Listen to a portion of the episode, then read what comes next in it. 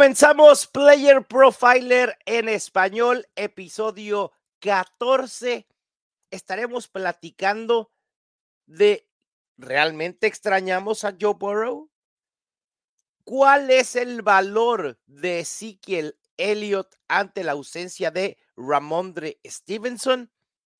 Las implicaciones de la lesión de Trevor Lawrence y vamos a cerrar con las que considero han sido las mayores sorpresas de la temporada en cada una de las principales posiciones mm, de fantasy.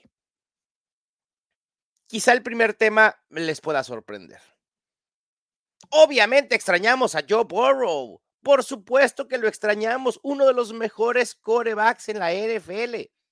Sin embargo, la extrañación ha sido menos por lo que hizo Jake Browning específicamente la semana pasada. Qué juegazo se aventó. Cuando creíamos que lo de Jake Browning podía suceder algo similar a lo que sucedió con los Jets con Tim Boyle, nada más lejos de la realidad.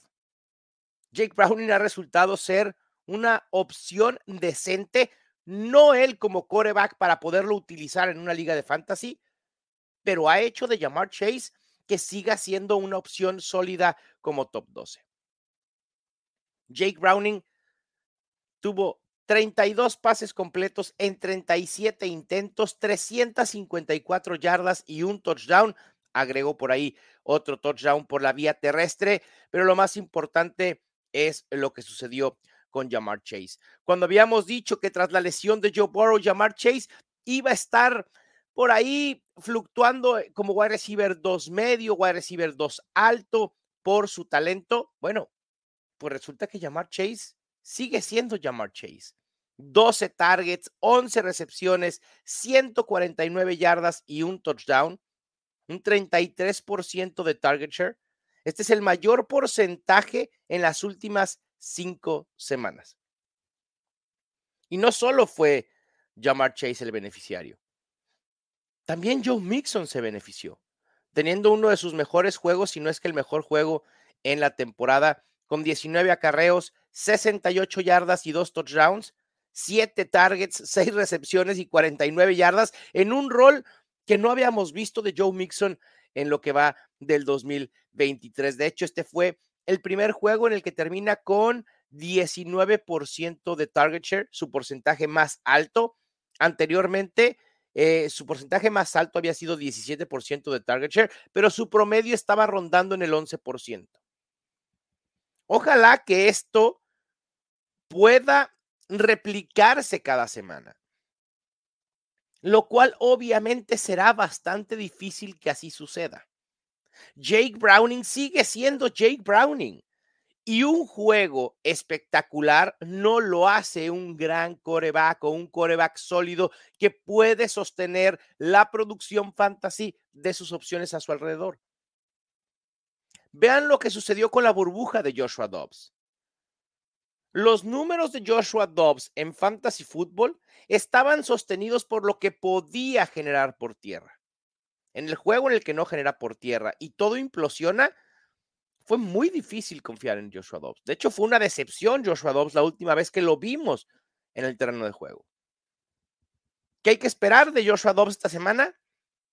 Ser un coreback 2 alto. Porque tiene el potencial de que puede correr, punto. Pero con Jake Browning, insisto, va a ser muy complicado que veamos semanas de llamar Chase de 20 puntos pero por lo menos podemos tener la confianza de que Jay Browning va a buscar a llamar Chase por su talento. Vamos a ver en el segundo juego, ya con T. Higgins al 100%, cómo se distribuye el juego aéreo, pero yo no esperaría mucho cambio. Me parece que Jamar Chase seguirá teniendo alrededor de 9, 10 targets por juego.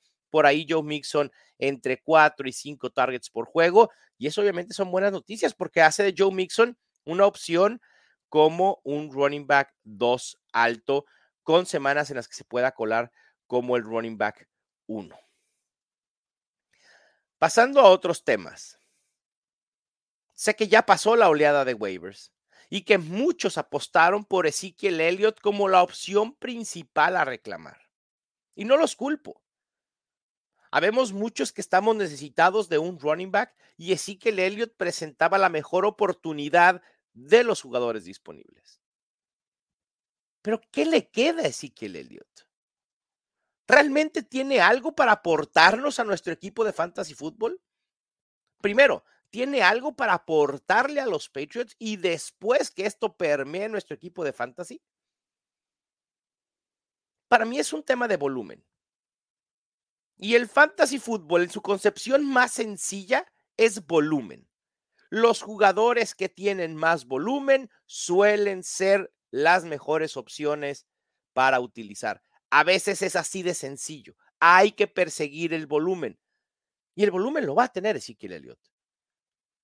Por más acabado que esté, yo no veo a Ty Montgomery o a Jamaica Hasty como una amenaza. A ver, pudieran llegar a estar involucrados sin duda. Porque este equipo de los Patriots está desahuciado por la temporada.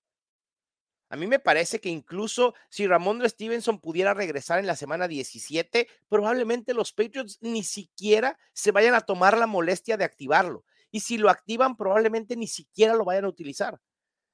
Ezekiel Elliott firmó un contrato de un año con los Patriots. Van a desquitar ese contrato. No desquitemos al running back que va a seguir el próximo año en nuestro roster. ¿Para qué ponerle una situación complicada, no por el equipo, sino que pueda reagravarse su lesión. No hace sentido. Así que habría que operar desde que Ramón Stevenson no regrese en la temporada, pero no hay que soltarlo todavía. Pero regresando al punto de Ezekiel Elliott, es que es un jugador que no aporta mucho en una ofensiva que no aporta absolutamente nada. Una ofensiva muy, muy pobre, esta de los Patriots, que de hecho el, e, único brillo que había era justamente Ramondre. Los Patriots son el último equipo en puntos generados por juego con 12.3. Es el equipo 28 en touchdowns por juego ofensivos con 1.3 y son últimos en intentos de anotación en zona roja con solo dos por juego. Es decir, que a pesar del volumen, la expectativa de puntos a anotar por parte de Ezekiel Elliott debe ser baja. Si estuviéramos hablando del Ezekiel Elliott de hace tres años en la ofensiva de los Cowboys, tú me planteas la opción de 20 toques por juego y yo te digo, Ezekiel Elliott es un top 8 hoy, con ese volumen en esta ofensiva, hay que considerarlo como un running back 2 bajo, un running back 3 alto, no más. Porque al propio Ezequiel le queda muy poco. Lo hemos visto que le ha costado trabajo. No es efectivo, no es explosivo. Es el running back 43 en yardas por toque. Es el running back 31 en yardas por acarreo. Es el running back 51 en tacleadas evadidas. No se quita absolutamente a nadie. Es el running back 52 en porcentaje de acarreos de más de 10 yardas. Perdió toda explosividad. La línea ofensiva de los Patriots es un tema. A ver, claro que valía la pena ir por Sikel Elliott en waivers, por supuesto. Porque no siempre a estas alturas de la temporada se puede optar por un running back que va a operar como el running back principal en un equipo, independientemente de si es una buena ofensiva o no. Eso es secundario. Pero tampoco hay que esperar que que Elliott pueda ser un running back top 15, ni un top 18, ni un top 20. Habría que rankearlo para el resto de la temporada entre el running back 21 y running back 30. Pero de que será utilizable, eso no tengo la menor duda. Antes de continuar con el impacto que tendrá la lesión de Trevor Lawrence en la ofensiva de los Jaguars y también la de Christian Kirk. Vámonos con nuestro mensaje del Podfather.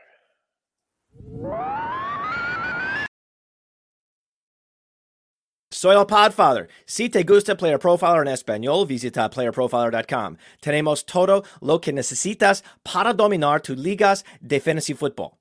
Consulte Data Analysis que le permite mirar todos los datos de Player Profiler en un solo lugar. El DFS Dominator tiene un optimizador para juegos cash y el Lineup Genius para crear equipos únicos para torneos. Nuestro World Famous Draft Kit incluye cheat sheets y para todos los formatos y análisis más profundo de cada equipo. Nuestros rankings de dinastía están impulsados por nuestro Lifetime Value Engine, patentado y también tiene un analizador de trades y una página con dinastía ADP. Y, por supuesto, todos nuestros rankings y proyecciones calculados por Billy, Dario y nuestro excelente equipo de análisis. Más allá de rankings, dinastía y las proyecciones semanales, incluso te brindan rankings de línea ofensiva y cornerback. Obtenga dos herramientas gratis cuando te suscribe All In y además asegúrese de usar el código Mauricio para obtener un descuento adicional de 20 dólares. Ahí está, a utilizar el código Mauricio y también si me permiten hacer un anuncio adicional, de entre la gama de podcasts que hay en Player Profiler, hoy les quiero recomendar First Class Fantasy, un gran podcast. Si le saben al inglés, no se lo pueden perder con Theo y Billy Mucio. Chéquenlo, no se van a arrepentir. Hay que preparar playoffs de cualquier lado. Toda la información que podamos tener para tomar decisiones es bienvenida en estos momentos. Vamos pues con lo de Trevor Lawrence y lo de Christian Kirk. Antes de hablar del impacto propiamente que tendrán estas ausencias en, esta ofensiva, quiero hablar de los Jaguars. ¿Qué le pasa a los Jaguars? ¿Por qué no hubo un carrito para atender a, Trevor Lawrence? La lesión se ve terrible. Yo no estaba poniendo tensión en ese momento eh, en el juego y Gema, escuché a Gema decir, no puede ser. ¿Qué pasó? Dije, ¿le pasó algo a ella? No, era la reacción al ver la lesión de Trevor Lawrence. Y sí, en el video se ve terrible, se ve espantosa, muy aparatosa. Después las aguas se calmaron cuando los Jaguars dijeron, ah, es solo un esguince. Pero, ¿cómo que es solo un esguince? La manera en la que manejaron la lesión los Jaguars me parece terrible. A ver, yo sé que ellos no tienen la obligación de decirnos la magnitud de la lesión. A P, a pa y decir tiene esto, tiene el otro, todo el diagnóstico completo, enseñar los rayos X. No, no, para nada. Pero una cosa es decir, ah, es un esguince a, ah, es un esguince. Es totalmente distinto. Porque hemos visto cómo jugadores con un esguince se van de tres a cinco semanas. Y luego el hecho de que los Jaguars no hayan descartado a Trevor Lawrence hasta el día de hoy, por favor, eh, eh, la jugada se vio terrible. Jaguars, no quieran engañarnos con, ah, existe la posibilidad de que Trevor Lawrence jugaría. Por supuesto que no. Todos sabíamos a ciencia cierta que por lo menos Trevor Lawrence iba a perder un juego. Y lo decía el doctor Edwin Porras. A ver, ¿existe la posibilidad que pueda jugar Trevor Lawrence? Por supuesto, si es un esguince menor. Pero no parecía eso. Y entonces el pronóstico es de dos a tres semanas probablemente. Ojalá sea una sola semana para Trevor Lawrence. Nunca, nunca queremos que los jugadores principales, o es más, ningún jugador se pierda juegos por lesión. Es lo que menos queremos. Pero también los Jaguars están en una situación un tanto incómoda porque no han asegurado playoffs y el jugar sin Trevor Lawrence los va a poner cuesta arriba en esas aspiraciones. No es como, uy, voy a guardar ya a Trevor Lawrence porque ya estamos pensando en enero. No, para nada. A ver, perfila para ser un equipo de playoffs, por supuesto. Pero todavía se le puede escapar la división. Sobre todo jugando con CJ Beathard dos, tres juegos de los que restan. Y este tema creo que puede apresurar de alguna manera el regreso de Trevor Lawrence. Pero hablando en términos de fantasy fútbol, a ver, no jugará Trevor Lawrence. Christian Kirk está fuera por el resto de la temporada regular. Por ahí se rumora que en caso de que Christian Kirk pueda regresar, a lo mejor sería para la semana del Super Bowl, en caso de que los Jaguars eh, eh, regresen. Y esta ofensiva sin Trevor Lawrence, sin Christian Kirk, repartió el juego aéreo no de manera equitativa, pero sí la distribuyó bastante. Calvin Ridley, 8 targets, 4 recepciones y 26 yardas. De hecho, fue el peor productor de esta ofensiva y estoy oficialmente preocupado nuevamente con Calvin Ridley. Say Jones, 8 targets, 5 recepciones, 78 yardas. Say Jones puede ser una opción de wide receiver 3 para lo que resta del año. Si alguien no pudo reclamar a Noah Brown en esta oleada de waivers y por ahí quedó Say Jones, puede ser una opción, se puede colocar como la tercera opción aérea en los Jaguars, porque yo no creo que Parker Washington eh, vaya a colocarse como una opción seria, sólida.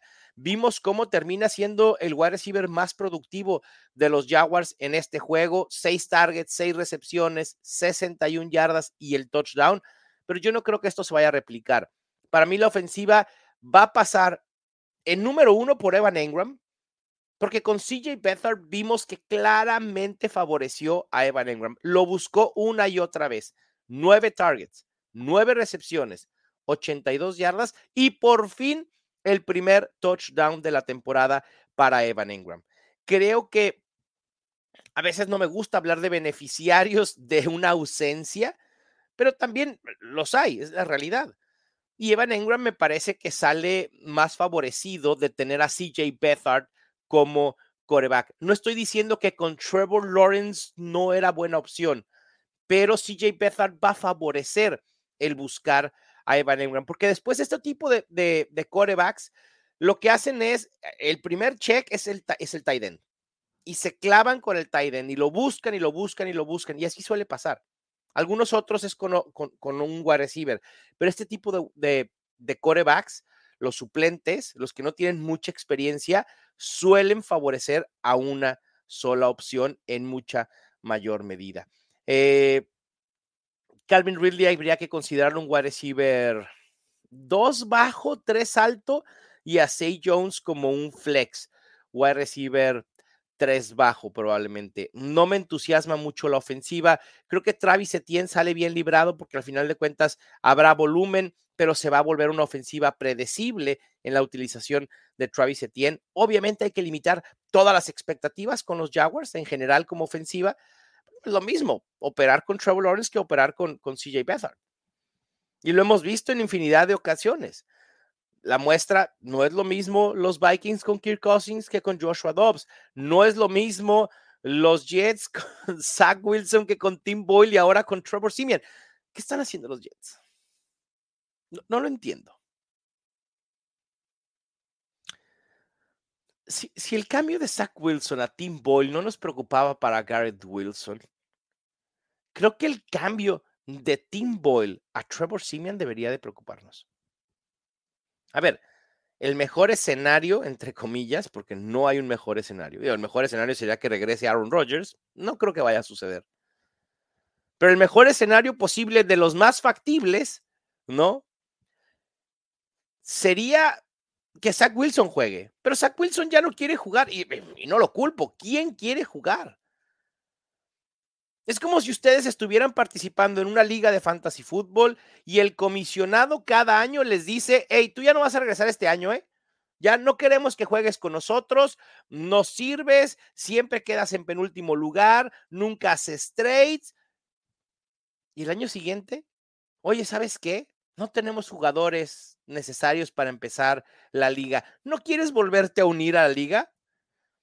La primera vez, obviamente dices, bueno, sí, les voy a dar una oportunidad. La segunda dices, bueno, ¿qué más da? Pero ya la tercera dices, no, gracias, ya encontré otros con quien jugar fantasy. Es lo mismo con Zach Wilson. ¿Ustedes creen que Zach Wilson tiene ganas de jugar para los Jets después de lo que lo han, le han hecho? Y no me refiero a lo de haber traído a Aaron Rodgers. Eso es totalmente comprensible, porque sabíamos que Zach Wilson no es la solución. Pero de verdad los Jets creyeron que con Tim Boyle iban a estar mejor que con Zach Wilson. Con Tim Boyle, por Dios, y ahora traen a Trevor Simeon. No puede ser. Yo me doy con los Jets esta temporada. Me doy. No puedo. Y ya vimos cómo Breeze Hall su producción se vino en picada.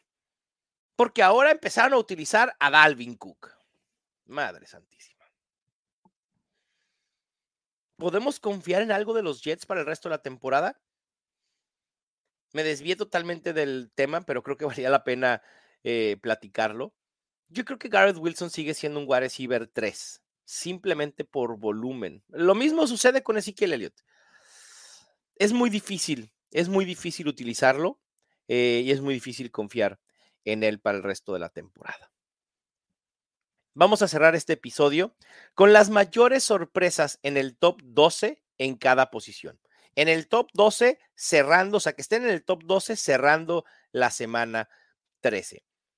En la posición de coreback, saltan a la vista en automático, obviamente CJ Stroud. Es el coreback 4 en puntos fantasy totales.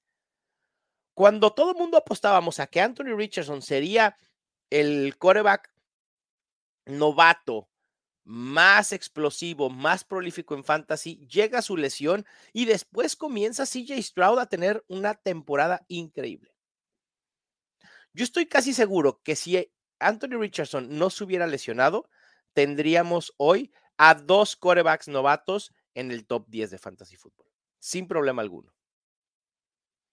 El siguiente que me ha sorprendido y que no sé si, ni siquiera si debamos considerarlo como una sorpresa, porque a mí me entusiasmaba bastante y yo dije que este podía hacer algo similar a lo que hizo Gino Smith el año pasado y es Sam Howell de los Commanders. Sam Howell era uno de los corebacks favoritos que yo agarraba en última ronda simplemente por si pega. En el Scott Fish Bowl, en ligas de dos corebacks, tengo bastante a Sam Howell. Y ha explotado. Y la realidad es que quizá pensamos en los Commanders y no pensemos en una ofensiva prolífica. Ninguno de sus wide receivers ha destacado, ni Terry McLaurin. Bueno, en momentos sí, Jahan Dodson por otros momentos, Curtis Samuel por ahí también ha tenido sus semanas explosivas, Logan Thomas, etcétera. Pero a pesar de eso, Sam Howell está produciendo.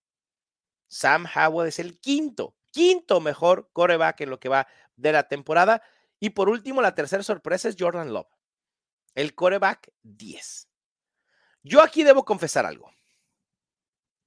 Me encanta compartirles mis anécdotas de fantasy fútbol. Y casi siempre es en la misma liga. No sé si ustedes sepan, muchos ya lo sabrán.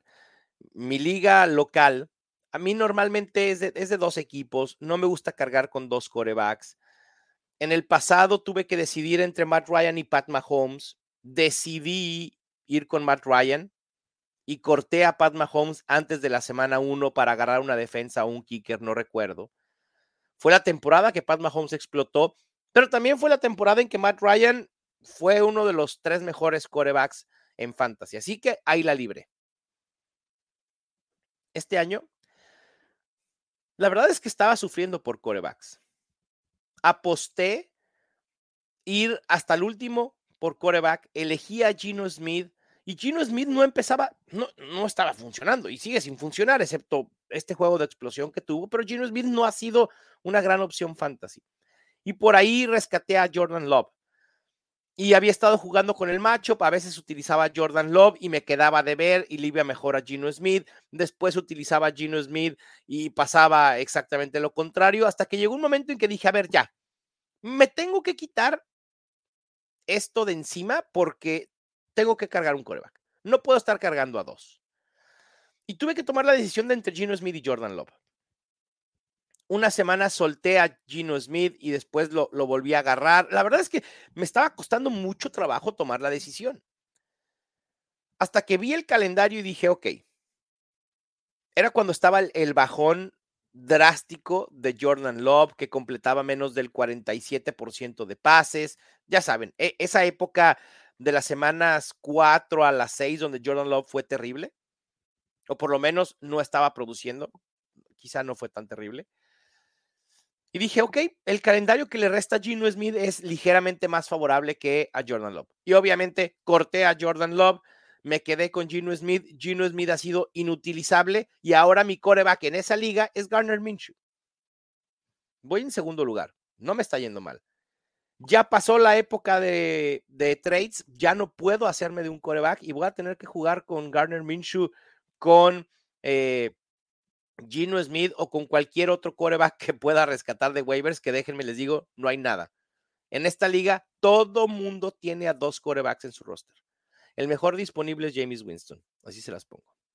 Pero bueno, pasemos a la posición de running backs, donde me parece que la gran sorpresa es Raheem Mostert como el running back 2, solo debajo de Christian McCaffrey.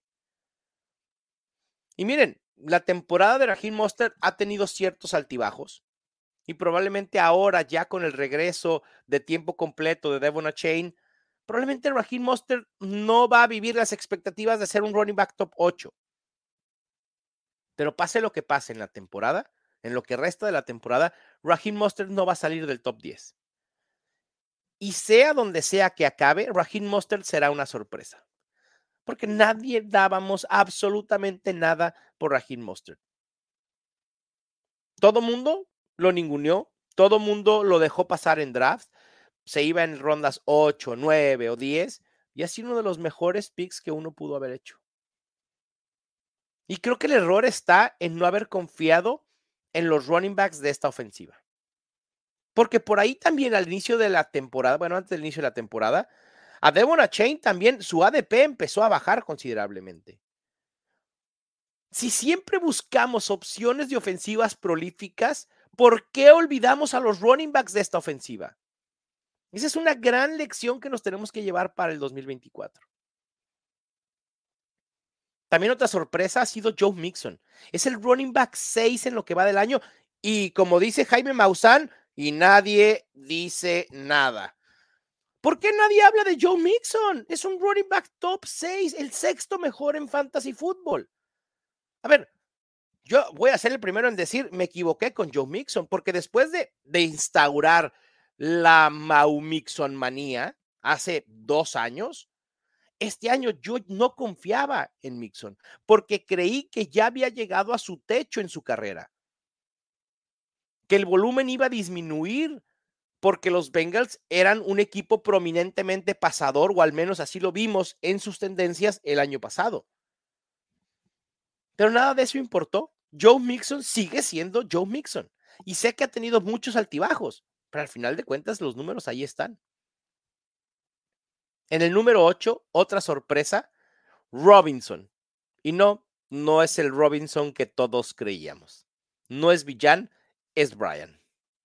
Y Brian Robinson ha sido otra de las grandes sorpresas de la temporada. Lástima de su lesión. Ojalá que después del bye de los Commanders esta semana 14 pueda regresar a jugar. También muchos altibajos, ¿eh? Creo que, y lo he dicho en otros espacios y creo que también aquí en Player Profiler, una de las constantes en fantasy fútbol este año ha sido la inconstancia, la volatilidad. Y Brian Robinson también lo ha sido. Semanas muy explosivas, semanas en las que desaparece, pero se estableció como el running back principal cuando creíamos que la llegada de Eric Bienemy traería una, un aumento en la utilización de Antonio Gibson. No sucedió. Y el otro que me ha sorprendido, que está en el top 10, es a Isaiah Pacheco. Volvemos a lo mismo. Hubo un momento en el que Isaiah Pacheco, el ADP de Isaiah Pacheco en agosto empezó a bajar y no entiendo por qué. Nunca lo entendí. Sabíamos que la competencia era mínima. Jerry McKinnon, Clyde Edwards Hilaire, que estaba ligado a una gran ofensiva. Que a ver, la ofensiva de los Chiefs también ha decepcionado, ¿eh? Incluyendo Pat Mahomes. Pero aún así, los Chiefs son una de las mejores cinco ofensivas en la NFL. Y en agosto pensábamos que era una de las tres mejores ofensivas en la NFL. ¿Por qué castigamos tanto en ADP a Isaiah Pacheco? Hoy es top 10. Entre los wide receivers, me parece que aquí está muy obvio quién es la sorpresa más grande en todo el fantasy fútbol. Pudiera mencionar a Tank Dell, pero la verdad es que lo de Tank Dell surgió un poco más tarde y ahora con la lesión, bueno, pues ni hablar, e, es Pucanacua. Pucanacua surgió absolutamente de la nada para convertirse en una de las mejores opciones fantasy del año. Es el wide receiver 9. Y recuerden que hubo momentos al principio de la temporada que era uno de los tres mejores wide receivers.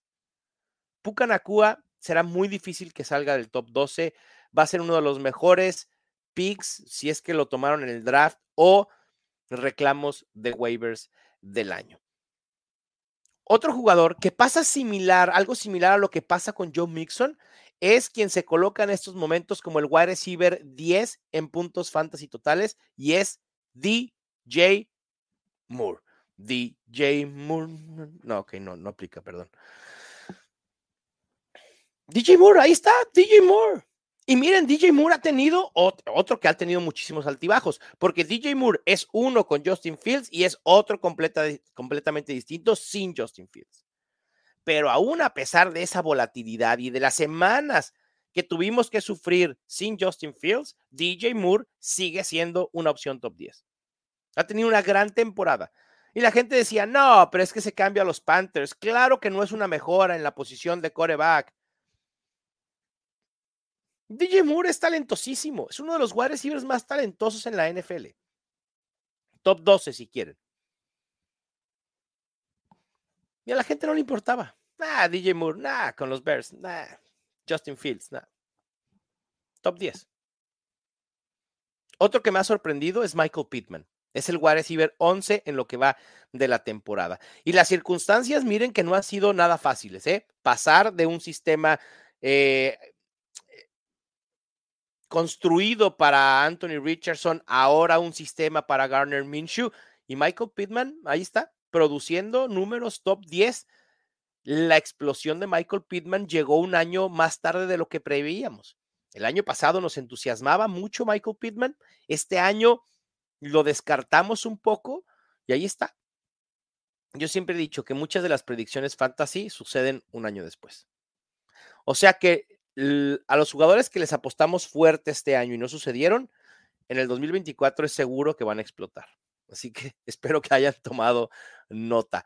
Y el wide receiver 12 en lo que va de la temporada es Nico Collins, que en su momento dijimos, hay que apostar en Nico Collins porque puede ser el wide receiver número uno de esta ofensiva, toda esa narrativa que, seguramente conocen y ha fructificado. Ahí está, dando muy, muy buenos resultados Nico Collins, a pesar de esa explosión que tuvo Tank Dell. Y ahora Nico Collins sin Tank Dell debe, pues, solidificarse como un wide receiver top 12 fácilmente. En cuanto a los tight ends, también hay muchas sorpresas. Quizá el primero no sea tan sorpresivo porque además ha sido tan constante desde las primeras semanas que ya lo vemos como un jugador regular casi de la élite entre los tight ends y es Sam Laporta. Porque además de Sam Laporta, hablé muchísimo o hablamos en general la comunidad fantasy bastante al respecto cuando vimos su utilización durante los juegos de pretemporada de los Lions. Esta es otra lección que hay que cargar para el 2024. Cuando alguien les diga que los juegos de pretemporada no tienen ningún valor para fantasy fútbol, ustedes mencionan a Sam Laporta. Y le dicen simplemente así. En los juegos de pretemporada, los Lions empezaron a utilizar a Sam Laporta de la misma manera en la que lo están utilizando hoy. Y eso era con el primer equipo, ¿eh? Por supuesto que vale la pena estar al pendiente de los juegos de pretemporada porque nos dan una visión de lo que pueden ser las ofensivas de cara ya temporada regular. Ahí está, Sam Laporta. Cuando en el primero o segundo juego de pretemporada vimos esa utilización, all in con Sam Laporta, all in. Dijimos, esta es la mejor opción de tight end en rondas, en últimas rondas. Más que Dalton Kincaid en su momento. Y miren, Dalton Kincaid por ahí también se mete al top 12, ¿eh? Y no lo estoy poniendo como una sorpresa porque el hype estaba muy alto en Dalton Kincaid. Sin embargo, quienes están colocados como el Titan 7, 8 y 9, sí me parece que nadie preveía que estuvieran aquí colocados a estas alturas de la temporada. Y son Cole de los Bears, Trey McBride de los Cardinals y Jake Ferguson de los Cowboys tres opciones que podías conseguir en últimas rondas sin problemas. Mi favorito siempre fue Jake Ferguson. porque sabíamos cómo los Cowboys utilizan a su tight end. Y se dijo que Jake Ferguson iba a entrar a heredar el rol dejado por Dalton Schultz. Y también recuerdo que en un TikTok, uno de los TikToks que más recuerdo que hice durante el off-season fue la comparación de la utilización de los tight ends entre los Cowboys y los Texans. Y por qué Dalton Schultz, a pesar del cambio de ofensiva y de las incógnitas que en ese momento presentaban los Texans, era una opción de tight end top 12. Utilización, esquema, talento. Todo eso importa para proyectar puntos fantasy. Y con Trey McBride, sabíamos que era un jugador con mucho talento, que no había podido brillar en su primer año en la NFL, como regularmente sucede con los tight ends. Sam Laporta, Dalton Kincaid, por ahí Kyle Pitts en su momento, nos han mal acostumbrado a esperar que los tight ends produzcan en su primer año. Es la excepción a la regla. Trey McBride es el ejemplo perfecto de cómo evoluciona un tight end en la NFL. Obviamente fue impulsado por la lesión de Zach pero Trey McBride sabíamos de su talento, sabíamos de su perfil. Era uno de los mejores tight ends de la camada del año pasado y hoy lo ha demostrado. Está teniendo una gran, gran temporada. Y Trey McBride, yo estoy seguro que el próximo año deberá ser considerado como un tight end top 8. Y el otro Colquemet. Ah, con Colquemet yo no estoy... Estoy sorprendido y no. Pero yo no sé si sea sostenible lo de Colquemet. Lo de Colquemet ha tenido unos brincos de producción.